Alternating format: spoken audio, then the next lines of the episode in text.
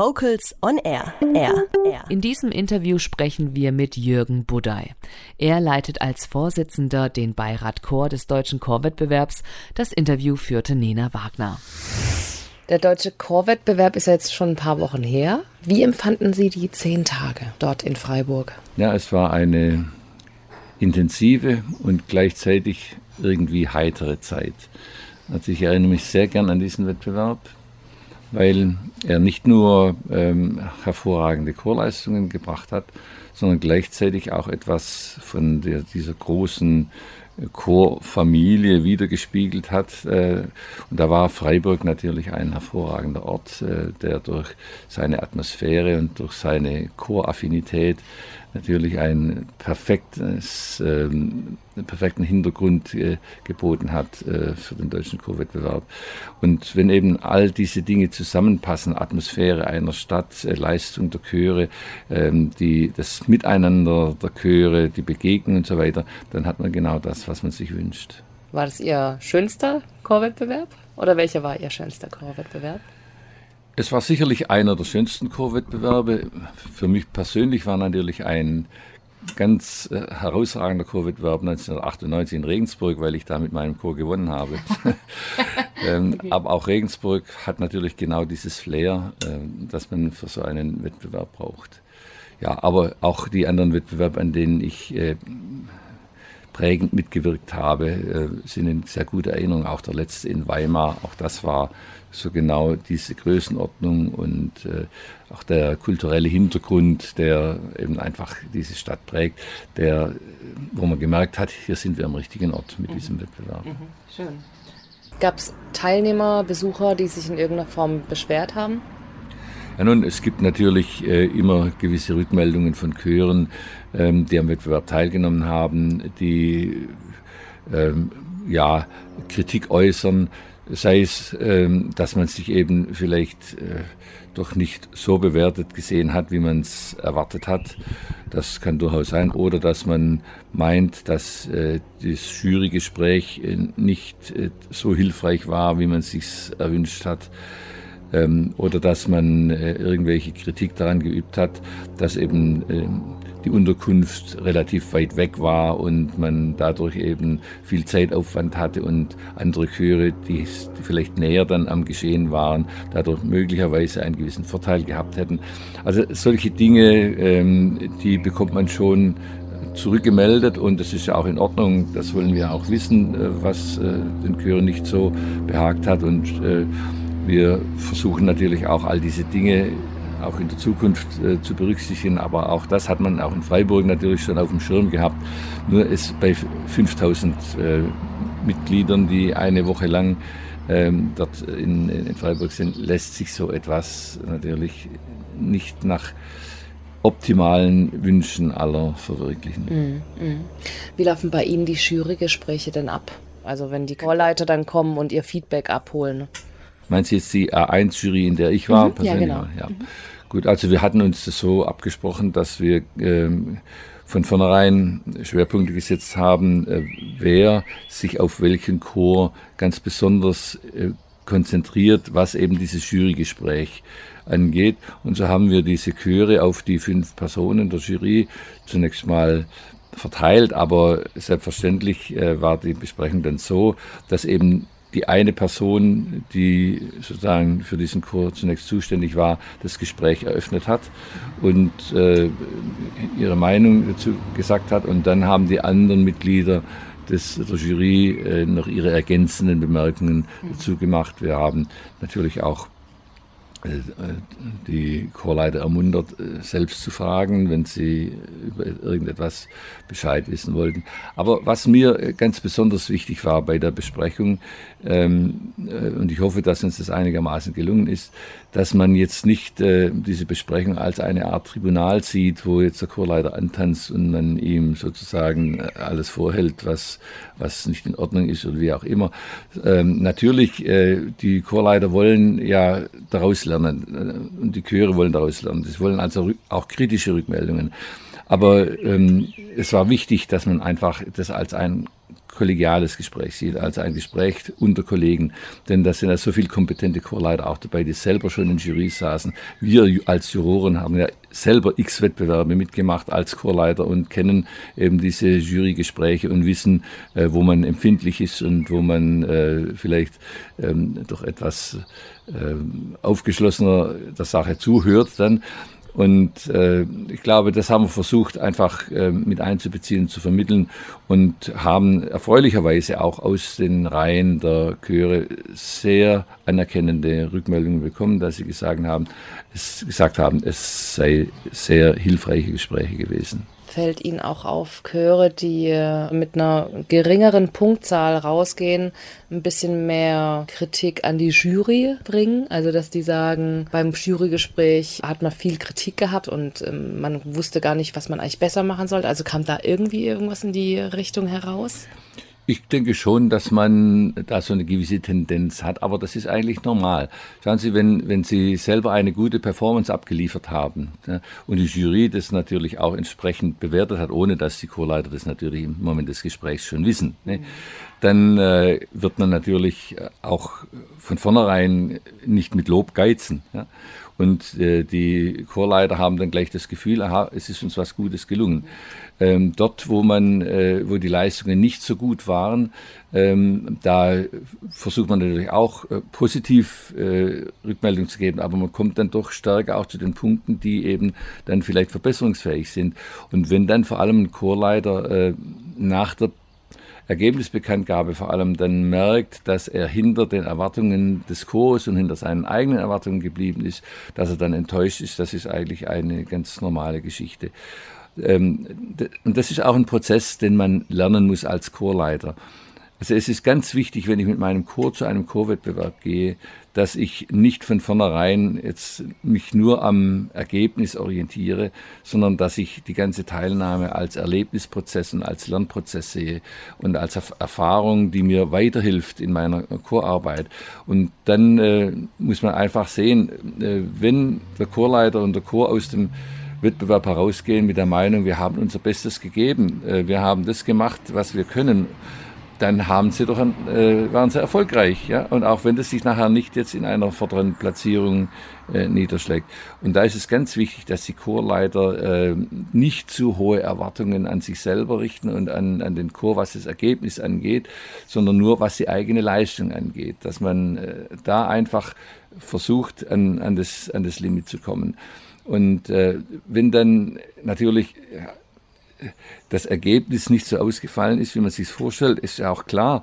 Ähm, es ist letztendlich auch ein Stück weit Subjektivität dabei. Die fünf Juroren haben ihre Ästhetik und so weiter. Da ist eine gewisse Subjektivität dabei. Das kann nicht so sein, dass man sagt, es ist objektiv hundertprozentig so. Ähm, dann ähm, kann es natürlich schon zum Auseinanderklaffen von Beurteilungen oder von Erwartungen führen. Und da ist es wichtig, dass ein Chor sagt und ein Chorleiter sagt, wir akzeptieren das Ergebnis, wie es eben dann äh, uns ähm, eingestuft hat, ähm, denn alles andere äh, führt ja zu nichts. Ja?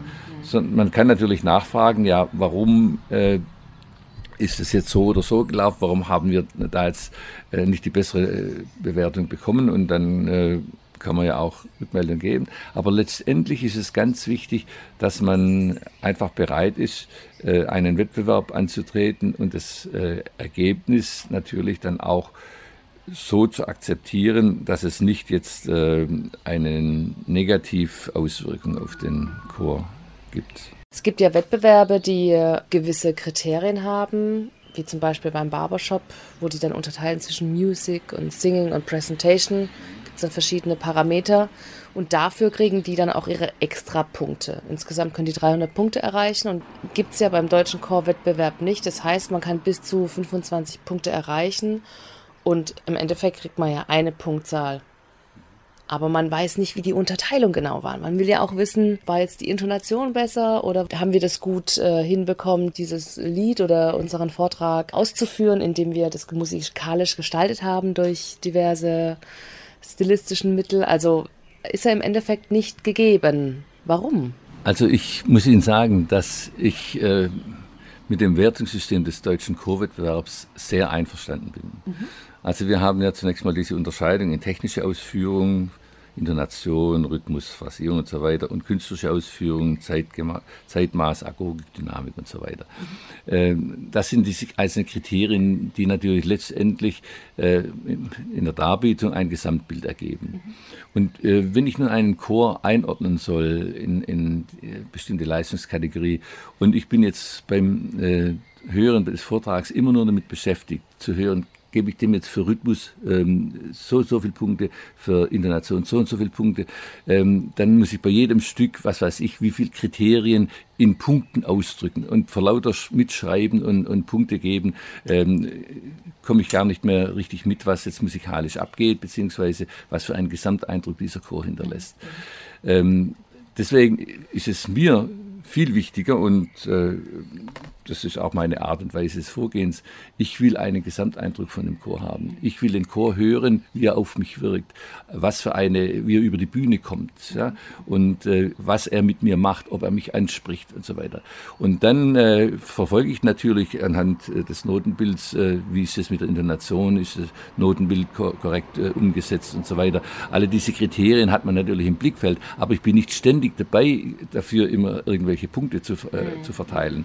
Und dann dann habe ich am Schluss einen Eindruck und sage, dieser Chor gehört in die Kategorie mit hervorragendem Erfolg oder mit sehr gutem Erfolg, wie auch immer.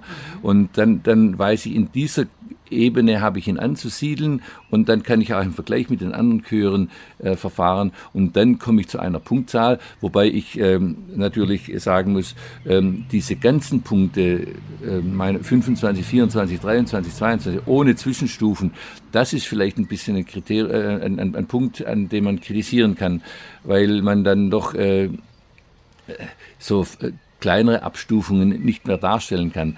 Aber all diese Dinge, die sind dann im Jurygespräch, also im Gespräch der Juroren untereinander mhm. zu regeln. Nicht, wenn man dann ein Ranking macht und sagt, also der Chor ist besser als der und der und dass man dann eben durch die Mittelwertung der verschiedenen Juroren dann Punktzahlen bekommt, die dann auch wieder äh, mehr differenzieren. Also so kann man das dann ausgleichen. Und vor allem im Gespräch der, der Jury wird dann äh, das alles klar. Und die anderen Punkte, die Sie angesprochen haben, äh, wie bei den anderen Wettbewerben, dass man dann eine Rückmeldung bekommt, wie war meine Intonation, wie war meine Präsentation und so weiter. Das ist dann genau die Aufgabe, die wir im Jurygespräch zu leisten haben mit dem Chorleiter. Da kann er fragen und da geben wir gerne die Rückmeldung. Oder man kann auch nach dem Wettbewerb noch sich ans Telefon setzen und rückfragen und sagen, also ich würde gern ein bisschen mehr wissen. Ja. Mhm, mhm. und äh, solche Dinge Dinge kann man im Gespräch dann ähm, regeln. Aber äh, ich kenne dieses System ja auch, wo man x verschiedene Kriterien, alles mit Punkten.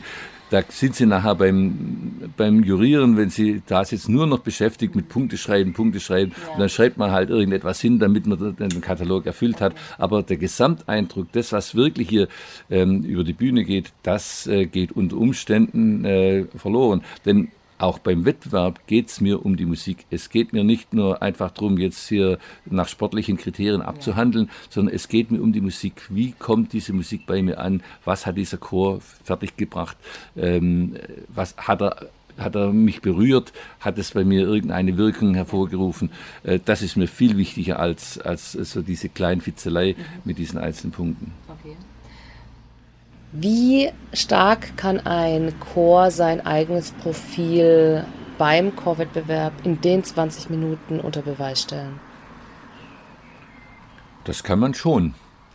Ich meine, zunächst mal hat man das Pflichtwerk als Fixpunkt äh, und man hat ein Volkslied, das auch äh, innerhalb einer gewissen Auswahl äh, sich abspielt. Das sind sozusagen gewisse Vorgaben, die jeder Chor zu bewerkstelligen hat und die dann auch einen Vergleich ermöglichen. Ansonsten aber äh, kann man wirklich seine Stücke so wählen, wie sie der Leistungsfähigkeit oder der Stärke des jeweiligen Chors entsprechen. Und das ist auch eine gewisse Kunst. Das ist eine Aufgabe für jeden Chorleiter, ein Programm zusammenzustellen, wo er die Stärken des Chors zeigt und nicht seine Schwächen. Und das beherrschen auch noch nicht alle. Denn man kann in manchen Programmen ablesen, dass äh, Chorleiter ihre Chöre quasi überfordert haben.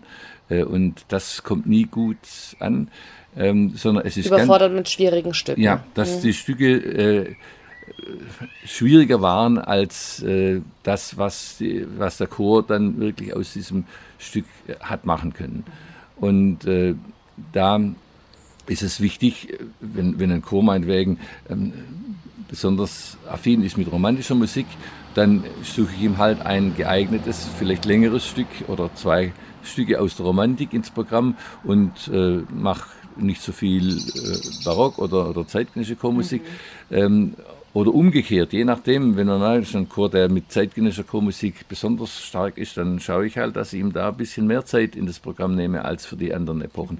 Man muss die anderen Epochen halt abdecken. Das kann man äh, mit dreiminütigen Stücken, äh, meinetwegen, und dann kann man auch seinen Schwerpunkt auf die Epoche legen, die einem besonders behagt. Mhm. Wie ist es mit das Programm so aufzubauen, als wäre es ein kleines Konzert, also dass auch eine gewisse Dramaturgie drin ist? Ja, das ist natürlich die besondere Kunst der Programmgestaltung. Also ja. das wäre auch erwünscht. Ja, absolut. Ja. Okay. Ähm, und äh, nun, äh, man kann natürlich jetzt äh, innerhalb dieser Zeit nicht äh, alles optimal umsetzen, aber wenn es einem Chorleiter gelingt, ein Programm in einer gewissen Dramaturgie oder mit einem roten Faden aufzubauen, das auch noch die Kriterien beinhaltet, die im Wettbewerb erforderlich sind, dann ist es natürlich äh, perfekt und das wird auch von einer Jury honoriert. Also ähm, wir sind beim Internationalen Kammerchorwettbewerb in Markt Oberdorf ja auch dazu übergegangen, in die Ausschreibung zu schreiben, dass eine besonders gute Programmgestaltung äh, sich positiv auf die Bewertung auswirkt. Also in der Popularmusik ist ja eher so, dass äh, die Chöre mehr auswendig singen. Wie verhält sich das im Klassikbereich? Der Trend ist eindeutig dahingehend, dass eben auch im klassischen Bereich äh, in den Wettbewerben auswendig gesungen wird. Das ist keine Voraussetzung. Ich denke, im popularen Bereich, äh, da kann man sich gar nicht vorstellen, mit Noten zu singen, weil auch irgendwie Körperaktivität äh, mit einfließt und manchmal auch kleine Choreografien und so weiter. Ähm, also da wären Noten wirklich äh, hinderlich und würden einen auch als Zuhörer stören. Im Bereich der klassischen Chormusik äh, ist es nach wie vor natürlich so, dass, dass es heißt, die musikalische Qualität ist das allein Entscheidende. Ob mit Noten oder ohne Noten spielt dabei keine Rolle. Und äh, ich denke schon, dass es äh, manchen Chören gut tut, wenn sie keine Noten in der Hand haben, sondern sich ganz auf den Chorleiter konzentrieren können oder auch dann bei entsprechenden Stücken sich auch durchaus kleine Choreografie einfallen lassen können. Das lockert das Bild auf, ist aber für die Bewertung nach wie vor kein Kriterium. Es kommt ausschließlich auf äh, die Darbietung, die Qualität äh, der Musik an. Was würden Sie denn empfehlen? Oder haben Sie eine Meinung dazu? Ja, ich habe ich hab eine Meinung in diese Richtung, dass ich sage, mir ist ganz wichtig, dass äh, ein sehr intensiver Kontakt zwischen Chor und Chorleiter äh, spürbar ist, vorhanden ist und auch rüberkommt. Das, da merkt man eben auch, ob ein Chor über die Bühne ins Publikum rüberkommt oder ob er einfach nur sozusagen eine Wand zwischen Chor und Publikum ist. Wenn diese Interaktion zwischen Chor und Chorleiter sehr intensiv ist und man merkt, der Chor hängt an den Lippen des Chorleiters, ja, dann äh, ist eigentlich das erfolgt, was ich mir wünsche. Und dann stören mich auch die Noten in der Hand von den Sängern äh, nicht so sehr. Wie ist denn das mit zwischendurch klatschen oder nicht klatschen? Also bei Matthias Becker, der hat gesagt, Leute, ihr dürft klatschen, fünf Sekunden, das ist die Regel. Er findet es wichtig, dass der Chor auch zwischendurch ein kurzes Feedback bekommt, kann ja auch nochmal so ein Energieschub sein, einfach dieses Feedback zu bekommen. Warum ist es in der Klassik-Kategorie nicht so? Ja, also ich würde mal sagen, in der Klassik-Kategorie gibt es Programmgestaltungen, wo man das durchaus auch machen könnte, wo man klatschen könnte. Aber es gibt auch Programmgestaltungen, wo ein großer Spannungsbogen da ist, den man einfach zerstören würde, wenn man klatscht. Ähm, es ist schwierig, das jetzt alles ähm, über einen Kamm zu scheren, mhm. aber äh, diese Konzentration hochzuhalten, äh, innerhalb eines Programmablaufs über 20 Minuten und einen Spannungsbogen darzustellen, das ist auch eine Kunst. Und äh, wenn, ein, wenn, einem Chor das gelingt, das Publikum sozusagen zu fesseln, ja, äh, ohne dass sie jetzt äh, klatschen müssen, sondern dass sie am Schluss äh, das Klatschen als Befreiung empfinden, dann halte ich das für in Ordnung, wenn zwischendurch nicht geklatscht wird. andererseits muss ich sagen, äh, bei einer Musik wie im popularen, Chor, äh, popularen Bereich, da ging es mir genauso, dass ich eigentlich ähm, mich irgendwie genötigt fühlen würde, wenn ich nicht klatschen dürfte. Mhm, mhm. ja. Also da ist eben eine andere Darbietungsform, eine andere Performance. Äh, ja, und und äh, diese Musik ist äh, auch optisch äh, präsenter mhm. ja, äh, durch die äh, Körperlichkeit eigentlich mhm. äh, der, der Sänger. Und äh, da gibt es dann äh, doch äh, Stücke, wo, wo man eigentlich nicht anders kann, als dass man klatscht. Mhm. Ja. Und deswegen haben wir auch gesagt, wir wollen in der popularen Kategorie ähm, den Beifall zulassen. Da, äh, da gehört es einfach dazu. Mhm. Ja.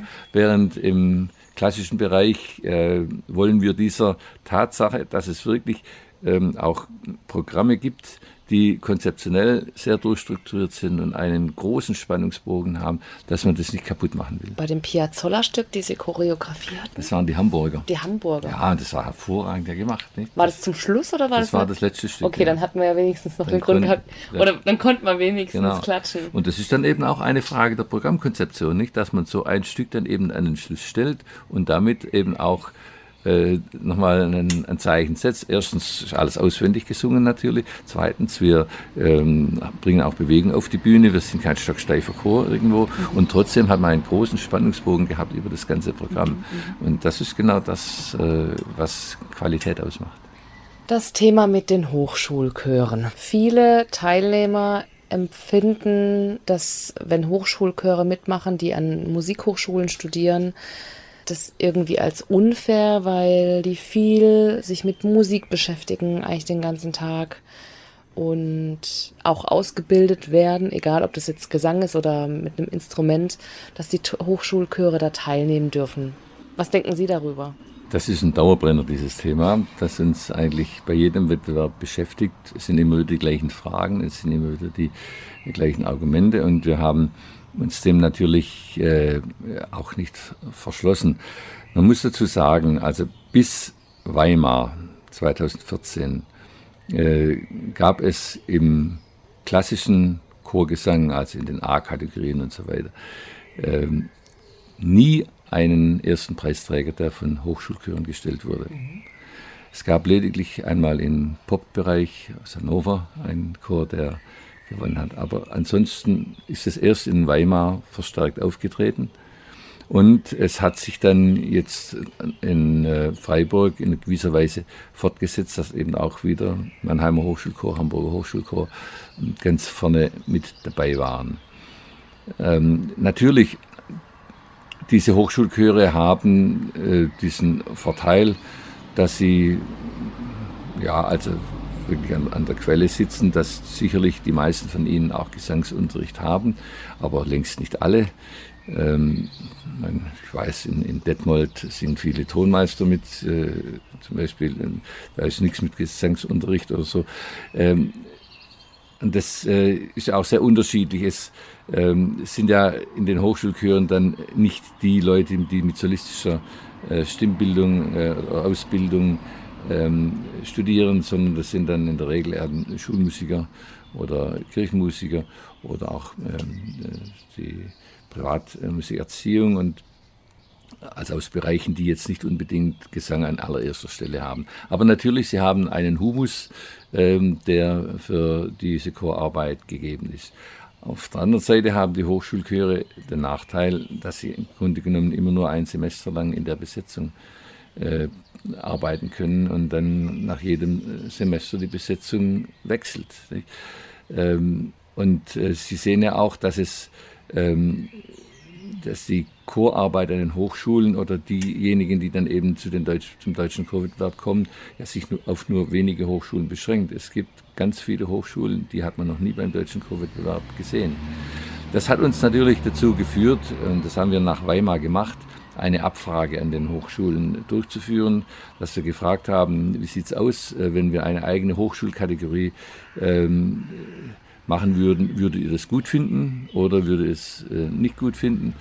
Zweitens, wenn wir eine Hochschulkategorie einrichten würden, würden Sie mitmachen mit Ihrem Hochschulchor. Das hat dazu geführt, dass äh, eine ungefähr gleiche Zahl äh, von Befürwortern für eine eigene Hochschulkategorie und eine, die gesagt haben, nein, wollen wir nicht, äh, vorhanden war. Aber bei der Frage dann, macht ihr dann auch mit beim nächsten Chorwettbewerb? Da hat sich ein einziger Chor gemeldet, der gesagt hat, wir würden auch beim nächsten Chorwettbewerb in einer eigenen Hochschulkategorie mitmachen. Wenn man mich gefragt hätte, möchtest du bei einer Kategorie mitmachen und deine Chancen stehen im Endeffekt in Klammer schlechter, weil ja dann die Konkurrenz höher ist, hätte ich auch gesagt, würde ja, ich nicht mitmachen. Nun, ist ja, wenn der Vorschlag ist, äh, ob wir eine eigene Hochschulkategorie machen, ja. dann müssen wir ja auch von vornherein die Gewähr haben, dass Chöre sich für diese Kategorie melden. Deswegen muss man ja mal die Hochschulen fragen, würdet ihr bei so einer Kategorie mitmachen? Wenn die von vornherein sagen, wir würden nicht mitmachen, dann hat sich diese Kategorie ja schon erledigt. Dann ist die nächste Frage eben die, wollen wir auf diese Chöre dann grundlegend verzichten? Mhm. Wollen wir da einfach ausschließen und wollen wir andere Chöre nur mit reinnehmen? Und da ähm, muss ich sagen, das ist für mich ganz eindeutig, dass das für mich nicht in Frage käme. Und zwar, ähm, erstens wollen, wollen wir diese Spitzenchöre, die wir haben, einfach ausschließen aus dem deutschen Chorwettbewerb. Ja. Mhm. Das ist ja schon ein Exzellenzchorwettbewerb. Ähm, und zweitens, was machen wir mit diesen Chören, die eben jetzt keine Hochschulchöre sind, aber in denen so und so viele Schulmusiker und Kirchenmusiker singen, nur die sind eben jetzt keine, äh, keine Studenten. Ja. Nehmen wir zum Beispiel ähm, in, in, jetzt in, in Freiburg äh, Via Nova Chor München. Mhm haben auch einen ersten Preis gemacht ja, und sind kein Hochschulchor. Äh, nehmen wir äh, beim letzten Wettbewerb in, in Weimar Claritas Vocalis. Die haben den A1-Wettbewerb gewonnen vor dem Freiburger Hochschulchor. Ja. Also es gibt genügend Chöre, die eben keine Hochschulchöre sind, die hier locker mithalten oder sogar besser sind. Und ich hätte mich auch nie gescheut, mit meinem Chor gegen einen Hochschulchor anzutreten, ähm, weil äh, das, das gibt dem Ganzen auch noch ein bisschen Kitzel, ne, ein bisschen, äh, das ist eine Herausforderung, eine Challenge. Ähm, und äh, von daher wenn man will, dass man den deutschen Chorwettbewerb auch als eine Exzellenzveranstaltung sieht, in der wirklich ähm, Schaufensterveranstaltung auch, ja, wo man äh, zeigt, was für gute Chöre im Land vorhanden sind. Ähm, dann, wenn ich die besten Chöre von vornherein oder einige der besten Chöre von vornherein ausschließe, dann ähm, lege ich die Axt an die Wurzeln dieses Wettbewerbs. Dann, dann, muss ich mich fragen, was ist es dann noch für ein Wettbewerb, wenn, wenn ich da jetzt nur noch nach, nach irgendwelchen äh, formalen Kriterien arbeite und nicht mehr nach musikalischen Kriterien. Ich möchte doch beim deutschen Chorwettbewerb unsere besten Chöre hören. Mhm. Es ist nur eben wiederum wichtig, dass man ähm, hier jetzt auch die anderen Chöre, die jetzt vielleicht gerade das als Problem sehen, im Blickfeld behält. Also äh, wir haben vom Deutschen Musikrat und vom Beirat Chor ja immer die Devise ausgegeben, dass wir gesagt haben, äh, die Landeswettbewerbe, die, die, ja die Qualifikation zum deutschen Chorwettbewerb sind, sollen gleichzeitig eben Chorfeste sein, bei denen alle Chöre mitmachen können, wo wir auch zum Beispiel Kategorien anbieten, die nicht beim deutschen Chorwettbewerb vertreten sind, wo wir niederschwellige Angebote machen und wo alle Chöre dann aufgefordert sind, teilzunehmen, zuzuhören, voneinander zu lernen. Und äh, auch jetzt nicht nur mit dem Ziel, äh, der Landeswettbewerb ist äh, mein Sprungbrett zum deutschen Chorwettbewerb, mhm. sondern einfach auch dabei zu sein, zu lernen und sich weiterzuentwickeln. Und dann vielleicht beim nächsten Mal einen Schritt weiter zu sein. Und dann ähm, ist es doch in Ordnung, wenn beim deutschen Chorwettbewerb tatsächlich aus den einzelnen Bundesländern die Chöre antreten, die dort in diesen Bundesländern ähm, quasi den Ton angeben. Und wenn dann auch ein paar Hochschulchöre dabei sind, dann ist das für mich total in Ordnung. Schauen Sie, es sind letztendlich zwei Hochschulchöre gewesen, die hier vorne mitgemischt haben, aber nicht allein, ja, sondern es gab überall zwei erste Preisträger, sogar im Pop-Bereich, ja, hat der Unichor Bonn äh, den ersten Preis äh, bekommen vor Pop-Up Detmold. Ja. Äh, also auch, äh, das sieht man ja in, in der Bewertung äh, dieser Kategorien, dass es immer wieder oder bei jedem Wettbewerb Chören gelingt, genau diesen Hochschulchören Paroli zu bieten oder sie sogar hinter sich zu lassen. Also von daher ähm, möchte ich nicht auf diese Hochschulchöre und auf die Bereicherung durch die Hochschulchöre beim deutschen Chorwettbewerb verzichten. Zumal jede andere Konstellation bedeuten würde, die Hochschulchöre dann auszuschließen. Denn eine eigene Hochschulchorkategorie bekommen wir nicht zusammen. Das ist das Gleiche wie äh, bei den Knabenchören, wo wir ja äh, in der Zwischenzeit äh, ja, die Kategorie als eigenständige Kategorie gestrichen haben. Ähm, da melden sich auch keine Winsbacher, keine Thomaner, keine Kruzianer, keine äh, äh Bad Hölzer und so weiter. Mhm. Äh, warum? Ja. Wollen nicht.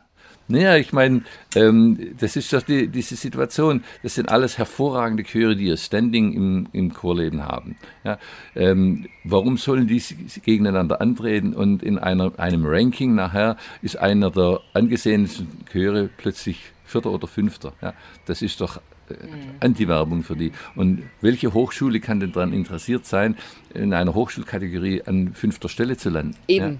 genau. Genau. Und, äh, und deswegen sind solche eigene Kategorien einfach, ähm, die machen keinen Sinn. Da stehe ich nur vor der Alternative, äh, schließe ich die Chöre aus oder lasse ich sie mitmachen.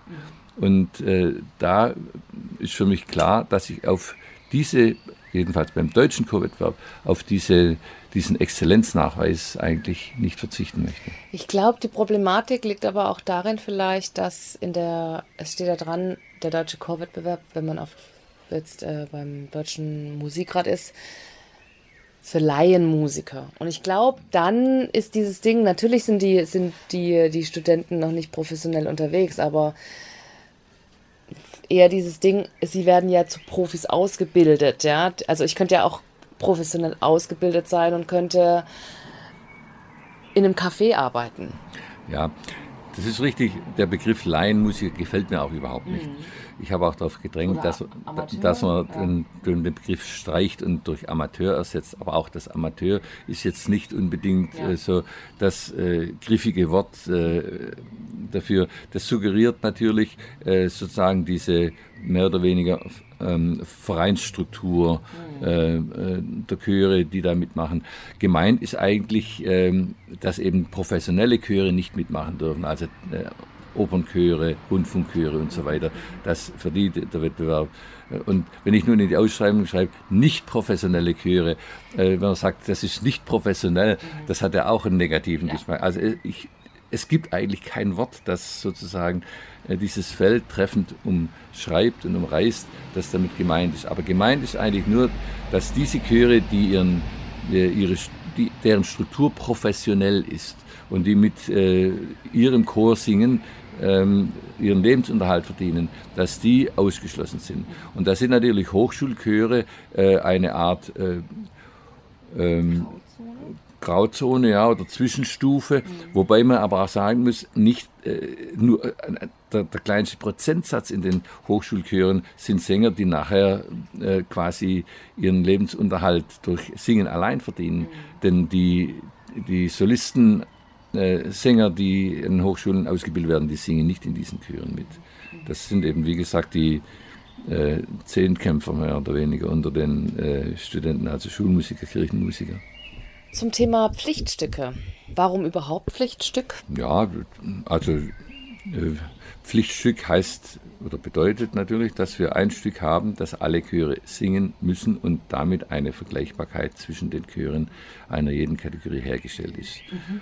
Und das ist ein äh, gewisser Fixpunkt, wo man wirklich äh, sehr gut vergleichen kann, wie gehen die Chöre mit einer gestellten Aufgabe um. Das ist eigentlich für mich der Sinn eines Pflichtstücks. Deswegen ähm, ja, bin ich auch gegen diese Wahlpflichtstücke, die man bisher hatte mit äh, drei verschiedenen Stücken aus drei verschiedenen Epochen. Da haben sie überhaupt keinen Vergleich mehr. Das ist unter diesem Aspekt sinnlos. Mhm. Und äh, wenn ich die anderen Epochen abdecken muss, kann jeder Chorleiter aussuchen, was er möchte. Ja, da braucht er dann keine Wahlpflichtstücke dazu. Ähm, die Alternative dazu wäre überhaupt kein Pflichtstück, einfach ähm, denn eine freie Programmgestaltung zuzulassen. Auch darüber kann man, kann man reden. Äh, also ich finde es nach wie vor äh, eine, eine gute Sache, wenn man äh, so ein Pflichtstück hat, wo man tatsächlich, gerade auch wenn man ähm, zwei, drei Chöre hat, die ganz dicht beieinander liegen und wo man dann äh, sehen kann, wie sind die mit dem Pflichtstück umgegangen, haben, wie haben die das gemeistert. Da kann man doch schon ein paar Aufschlüsse dafür bekommen. Wir haben das ja zum ersten Mal jetzt so gemacht mit diesem einen verbindlichen Pflichtstück. Und da waren muss ich vorher sagen, drei. Ne? vorher waren diese Wahlpflichtstücke, ja. Ähm, wie gesagt, was ich jetzt nicht besonders glücklich finde, weil es eben, äh, ja, soll mir jemand den Sinn sagen von Wahlpflichtstücken. Ähm, die Vergleichbarkeit ist nicht mehr gegeben und wenn es darum geht, jetzt einfach sich aus jeder Epoche was zu suchen, brauche ich keine Wahlpflichtstücke. Ähm, insofern äh, sage ich entweder ein Pflichtstück oder gar keins. Mhm. Und äh, wenn ich ein Pflichtstück habe, und das lehrt uns jetzt eben auch der deutsche Chorwettbewerb, das war jetzt dieser erste Versuch, dann äh, muss man eben im Blickfeld haben, dass man eben ein Stück auswählt, das wirklich passt. Denn da habe ich dann nicht mehr diese Möglichkeit, in, äh, zwischen drei Stücken zu wählen. Eins wird dann schon geeignet sein für den Kurs, sondern es muss ein Stück sein, wo man davon ausgehen kann, es ist ein Stück, das äh, hohe musikalische Qualität hat, das äh, natürlich auch eine gewisse ähm, Selektion äh, ermöglicht, äh, aber das nicht so hoch gegriffen ist, dass es nur noch sozusagen etwas ist, womit Preisträgerchöre etwas anfangen können. Mhm. Und dann sollte es noch ein Stück sein, wo man sagen kann, also das ist etwas, wo ein Chor sich gern damit beschäftigt, dass man es auch möglichst gerne singt und irgendwie dann auch die Chance hat, so ein Pflichtstück in seinen Jahresprogrammen, in irgendwelchen Konzerten mit unterzubringen. Ähm, denn so ein Pflichtstück ist schon Aufwand in der Arbeit, da muss man sich schon ganz schön reinknien. Und wenn man dann wochenlang probt und dann das nur einmal singen kann oder zweimal mit dem Landeswettbewerb und dann ist es abgehakt, weil man dann keinen keine Verwendung mehr dafür hat, dann äh, ist es nicht äh, sehr glücklich. Ähm, und das ist etwas, was wir da sicherlich noch als Aufgabe mitnehmen müssen ähm, und lernen müssen, äh, da eine möglichst äh, passende und perfekte Auswahl zu treffen, die diese Kriterien, die ich genannt habe, erfüllen. Ähm, dann kann so ein Pflichtstück sehr sinnvoll sein. Es gab ja auch Pflichtstücke, womit die Chöre jetzt wirklich nicht so ganz zufrieden waren. Es, ich habe so was gehört wie, es gab ein Stück, das war Pflichtstück, das war zu sperrig, zu ging nicht so rein. Ja, also äh, es war eine gewisse Diskussion um das Pflichtstück in der Kategorie A1. Ähm, Friede und gute Zeit das ein, ein Stück ist, das schon sehr hohe Anforderungen stellt, das durchaus sperrig ist. Ähm, es hat sich im Laufe des Wettbewerbs gezeigt, dass es Chöre gab, die sehr gut damit zurechtgekommen sind. Mhm. Und wir haben auch die Rückmeldung bekommen ähm, von einem Chor, äh, der vor dem Wettbewerb noch gesagt hat, wie könnt ihr nur so ein Stück als Pflichtstück nehmen? Ähm, und sich eigentlich darüber beklagt hat, über die Qualität und über äh, doch diese nicht, äh, nicht optimale Geeignetheit dieses Stückes, der dann nach dem Wettbewerb im Chorleitergespräch gesagt hat, also sie hätten im Lauf äh, der Arbeit an diesem Stück dann dieses Stück doch schätzen gelernt. Ah, ja. Also dass sich ein gewisser äh, Prozess da vollzogen hat. Mhm. Ähm, aber ich gebe zu, das Stück hat schon äh, extreme Herausforderungen gehabt, vor allem wenn ich jetzt so mal an die Landeswettbewerbe denke, wo eben nicht nur Chöre dabei sind, äh, wo man davon ausgehen kann, die schaffen es zum deutschen Chorwettbewerb, aber die eben auch äh, dann doch an so einem Pflichtstück sich ähm, messen wollen, ähm, dass es äh, für die dann eine große Hürde war, ähm, sich diesem Stück zuzuwenden. Nun kann man noch sagen, wir haben ja auch die Regelung, dass bei den Landeswettbewerben die Pflichtstücke nicht gesungen werden müssen, sondern die Landesmusikräte haben die Freiheit, diese äh, Pflichtstücke entweder anders zu wählen oder ganz wegzulassen. Warum gibt es bei den Landeschorwettbewerben nicht genau die gleiche Ausschreibung, sage ich mal, zum, zum deutschen Chorwettbewerb? Also man kann Pflichtstücke singen, muss nicht. Warum gibt es da Differenzen? Ja, wir haben ja äh, sehr unterschiedliche ähm, Regionen der Chormusik, würde ich mal sagen. Also äh, wenn ich jetzt an, an Bayern äh, oder, oder Nordrhein-Westfalen, sage ich jetzt mal, denke, wo wir eine große Chordichte habe, haben, auch von sehr hohen, leistungsfähigen äh, Chören, dann werden dort die Landesmusikräte von vornherein sagen, äh, gut, äh, die Chöre, die bei uns antreten, das sind ja dann auch potenzielle Chöre, die zum deutschen Chorwettbewerb wollen, den, von denen erwarten wir dann, äh, dass sie das Pflichtstück singen, wobei in Nordrhein-Westfalen das nicht einmal der Fall ist. Ja. Mhm. Nordrhein-Westfalen stellt das sogar frei. Aber ähm, dort, wo man eben diese Herausforderung schon im Landeswettbewerb sucht und auch äh, eine gewisse, ein gewisses Potenzial an Chören hat, die sich dem stellen wollen, ähm, ist es etwas anderes, als wenn ich jetzt meinetwegen in einem anderen Bundesland, äh, wo jetzt eben äh, die Chorszene nicht so stark vertreten ist, sagen wir jetzt einfach mal Mecklenburg-Vorpommern mhm. oder auch das Saarland oder Bremen, kleinere Bundesländer einfach auch, die jetzt nicht so dieses große Potenzial haben. Ähm, dort äh, möchte man die Chöre natürlich nicht von vornherein abschrecken, indem man so hohe Hürden setzt, sondern dass man eben sagt, kommt, wir wollen, dass ihr das Landes, den Landeswettbewerb auch als eine Chance seht, äh, als Chorfest mit dabei zu sein, voneinander zu lernen und so weiter. Das ist schon sehr sinnvoll, dass hier die Landesmusikräte diese Freiheit haben, äh, darüber zu befinden. Okay. In Freiburg war ja selbst die Popularkategorie eher außerhalb angesiedelt und in der Innenstadt waren mehr die Klassiker unterwegs, weil die Musikhochschule ja nicht mitgemacht hatte und das Theater wäre natürlich anders gewesen. Aber wie wichtig finden Sie denn Austausch oder die Begegnung zwischen der Popularkategorie und der Klassikkategorie? Wir wollen natürlich, dass diese beiden Kategorien sich begegnen, dass sie sich austauschen, voneinander lernen und hören. Ich meine, auch die klassischen Chöre, äh, viele der klassischen Chöre sind ja auch in Richtung Popularmusik inzwischen unterwegs mhm. und, und singen solche Stücke und die können natürlich von der Kategorie der Popularmusik ja auch einiges lernen. Und äh, von daher äh, wäre das durchaus wünschenswert. Aber wie Sie ja schon gesagt haben, es sind räumliche Gegebenheiten, die da nicht so gepasst haben. Und da kann der Helmut Schubach natürlich äh, die bessere Information geben dazu. Der hat sich ja bemüht, diese Räume so zusammenzustellen, äh, dass es funktioniert. Man hätte fragen können, ja, hätte man damit nicht ins Konzerthaus gehen können unter Umständen mit der G-Kategorie. Ähm, aber auch die, äh, die A1-Kategorie zum Beispiel war ja nicht im Konzerthaus, sondern äh, in einer, wie hieß die? Paulus-Saal? Paulus, ja, ja, ja. Paulus-Saal. Ähm, und da war dann auch jetzt für die A1-Kategorie äh, nicht so das Optimum. Mhm. Warum? Ja, akustische Gründe waren äh, das vor allem. Äh, und war dann auch sehr voll. Und ja, also da äh, wurde ich auch mehrmals gefragt, warum seid ihr mit A1 nicht in, den, in das Konzerthaus gegangen? Ja, schwierig, das allen gerecht zu machen. Vor allem, man muss ja auch, hat einen Zeitplan, ähm, der irgendwie durchgezogen werden muss.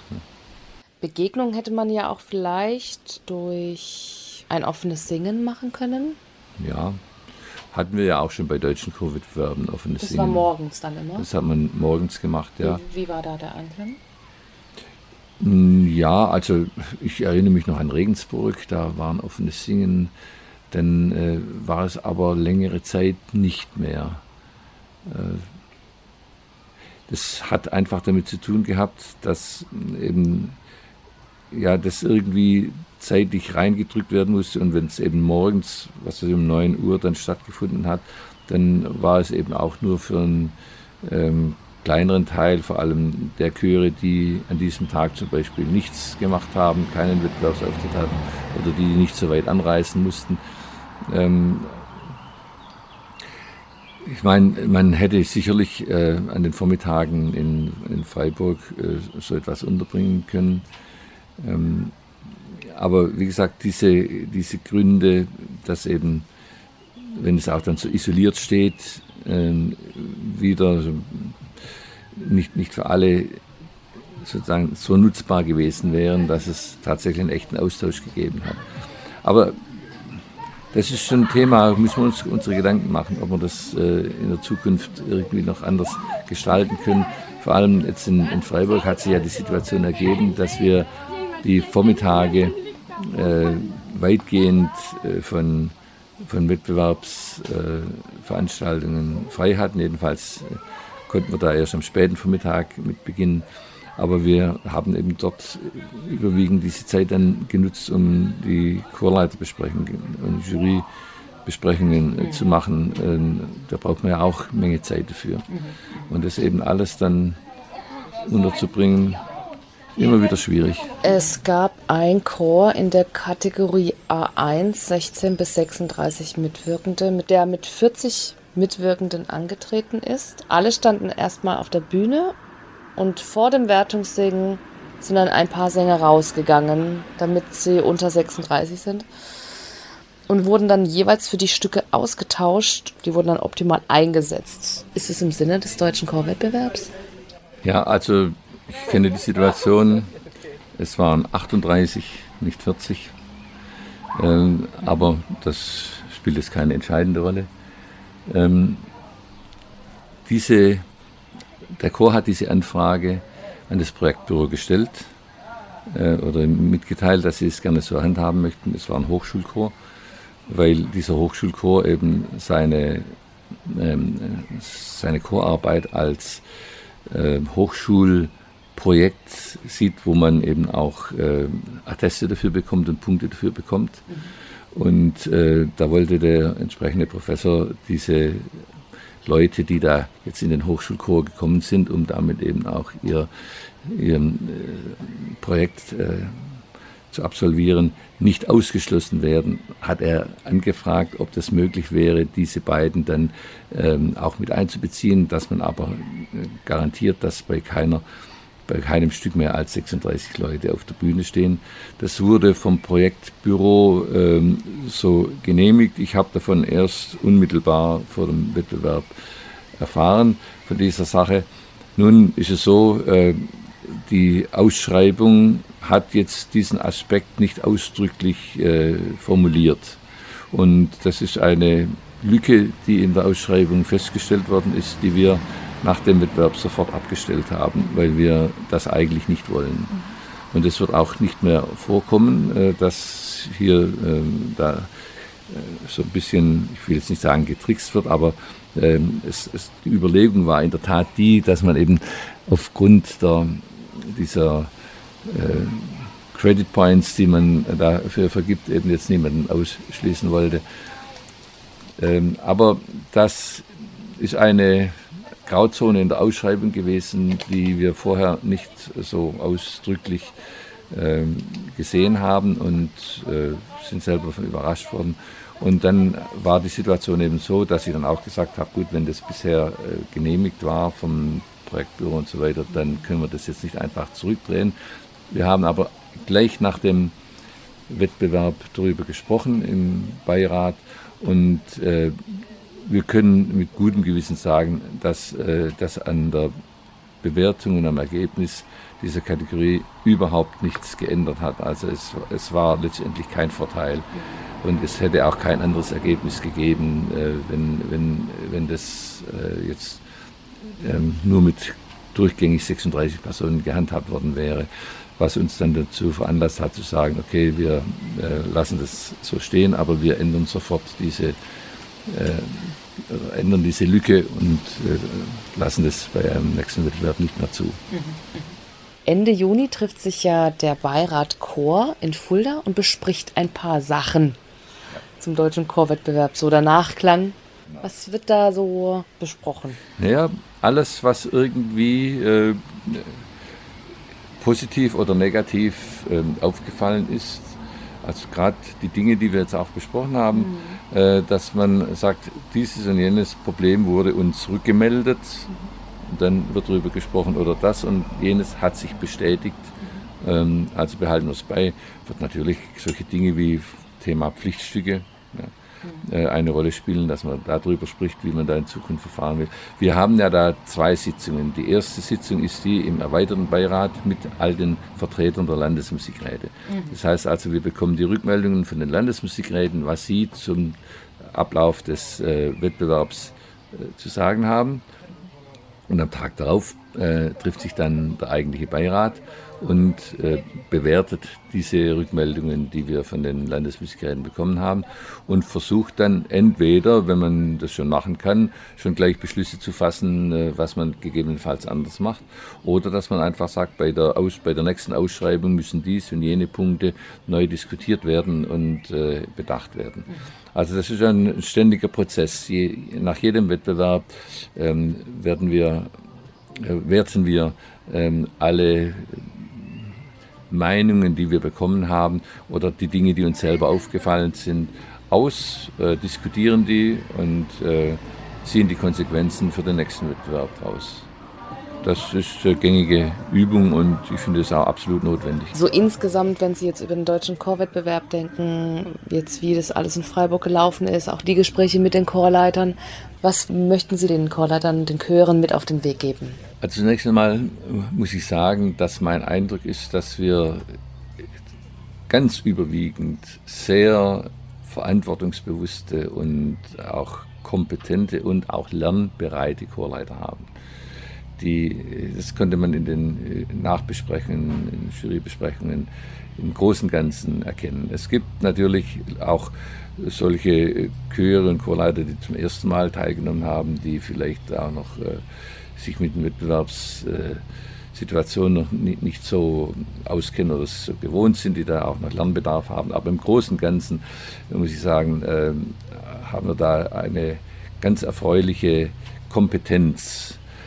Ähm, was ich mir wünschen würde, das wäre halt insgesamt, dass man den Wettbewerb nicht nur jetzt von seinen Ergebnissen her beurteilt.